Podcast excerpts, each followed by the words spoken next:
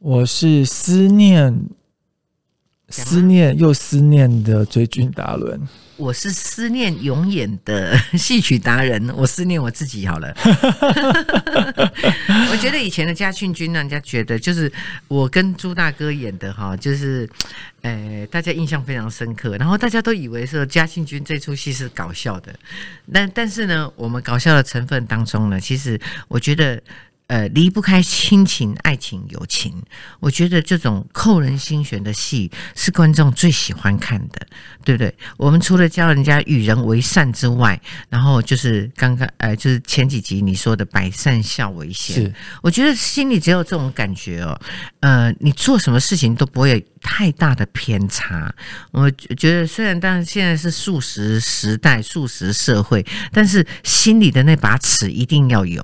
你你越快速得到的东西，你没有仔细去思考的时候，越容易出错。而且是不是那种你越得不到，你就越想得到？对，就像刘英一样，因为今天你看他。嗯嗯，对了，他是有家教啦，因为台湾知府的呃千金嘛，对啊，所以他是有家教啦。但是他眼神流露出来对永远的思念，就是对有嘉庆的喜欢。可是嘉庆又不喜欢他。你想说，一个一个在台湾可以说是最大的一个官的女儿，她要什么有什么，就偏偏要不到她爱的人。你说她气不气呀？超气！对啊。但是呢，他还是 还是非常想得到他。但是接下来哦，明天就可怕了。我跟你讲，又可怕了，真的又，剧情高潮迭起耶！我心这样扑通扑通，又悬在这边。这这是一定要的，因为你要看看刘英到底又要使什么手段。那永永言就是嘉庆跟梅影，他要怎么拒绝他？然后。